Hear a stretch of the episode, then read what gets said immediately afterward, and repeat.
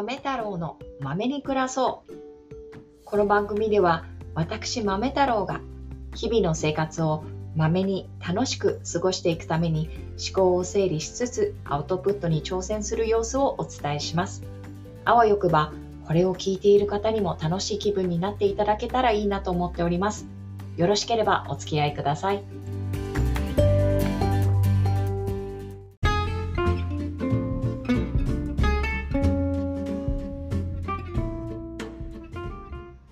は。いかがお過ごしですか？豆太郎です。えっ、ー、とですね、今日はちょっと微暴録的な回になるんですが、えっ、ー、と、私がですね、新しい環境に今おりまして、で、そこで感じたこと、気づきっていうのをシェアさせていただく回にしたいと思います。えっ、ー、と、よろしければ付き合いください。では、よろしくお願いします。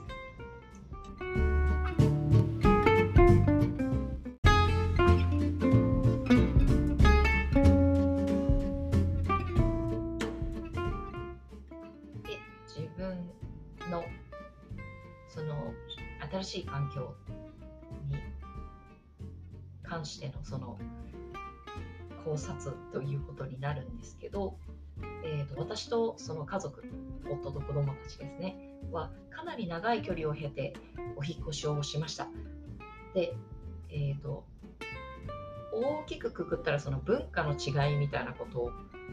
に今気づきやすいフェーズであるなと感じています。でねみんなそうだと思うんですけど新しい環境に行けばそこではその相対的な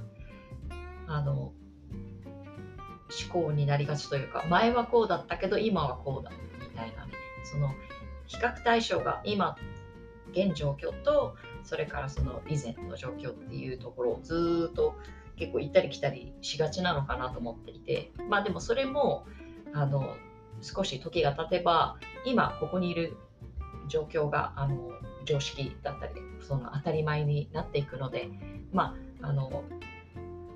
この今の瞬間だったりこの思考のプロセスっていうのをちょっと微暴録的に取っておくのは大事なのかなと思ってお話ししています。で、えーと、その違い文化の違いの中で感じることはですね顕著なのは私こんなに謝る人なんだっていうのがあります。っていうのは別に、まあ、周りに迷惑かけるっていうのはよくやってるんですけどでもそれにしてもちょっとそれはごめんなさいよりありがとうの場面なんじゃないのっていうところであすみませんなんて言っててで周りを見渡すと例えば保育園とかでもね先生とお話しする時も先生も多分それはありがとうでいいんじゃないのっていう部分ですみませんとか、周りの人もすみませんを言っていて、そのなんていうか、私がいるところ、すみません多発地域なんじゃないかって思うぐらいです。あ、謝っているなというところ。そして今私はそこにアンテナが立っているという事実があるっていうことなんですよね。で、よくです。この前もですね、この前ってもうつい先日、昨日とかも、そのレジでお会計してもらって去り際「あすいません」みたいなことを私が言っていてああいやそれはそのサービスをしてもらったことに対してはお礼なんじゃないかなって自分で勝手にツッコミ入れたくなっちゃったりとかして。えっ、ー、とでも多分文脈的にどうなんでしょうか？ご意見を伺いたい。そのレジとかで済んで、どうもとか、あ、ありがとうございますみたいなのでいいのかな？とか、いや、違うよな。あれどっちなんだっけ？とかね、今、あの、頭が非常にこっちゃになってるんですけど、あの、もちろん、えっ、ー、と、お店の方はありがとうございますって言うんだけど、私もありがとうございますでいいのかなと思い出してきています。なんとなく多分、私が育ってきた環境とかを考えると文脈としては合ってない気がするんですけどいや俺は俺で返そうっていうふうになんかこう自分で決めました。ななんかこうその謝ってるなってことに過剰にちょっと反応している自分がいるので現時点ではなんですけど謝るよりやっぱありがとうだよなっていう感じとか、それで、まあ、子供に対しても、何々しちゃってごめんね、自分の、なんだろう、してしまったことで、その、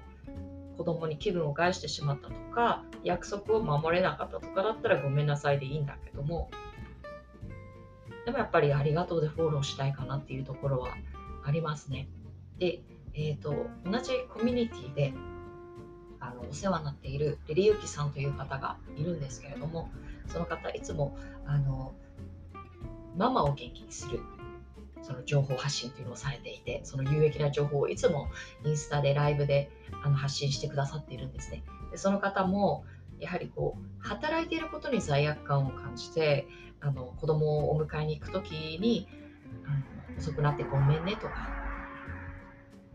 っていうよりは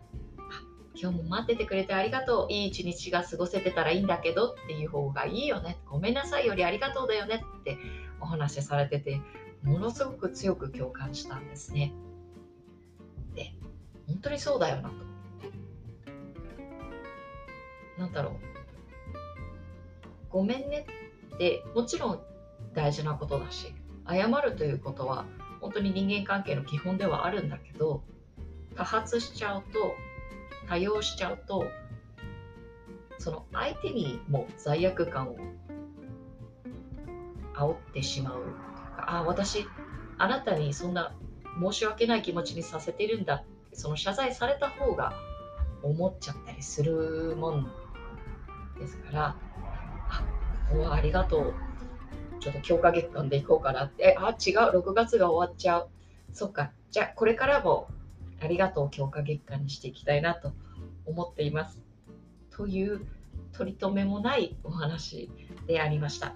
でこんなあの雑談をですね、聞いてくださったあなたの一日が素晴らしいものになりますようにお祈りしております。では、良い一日を。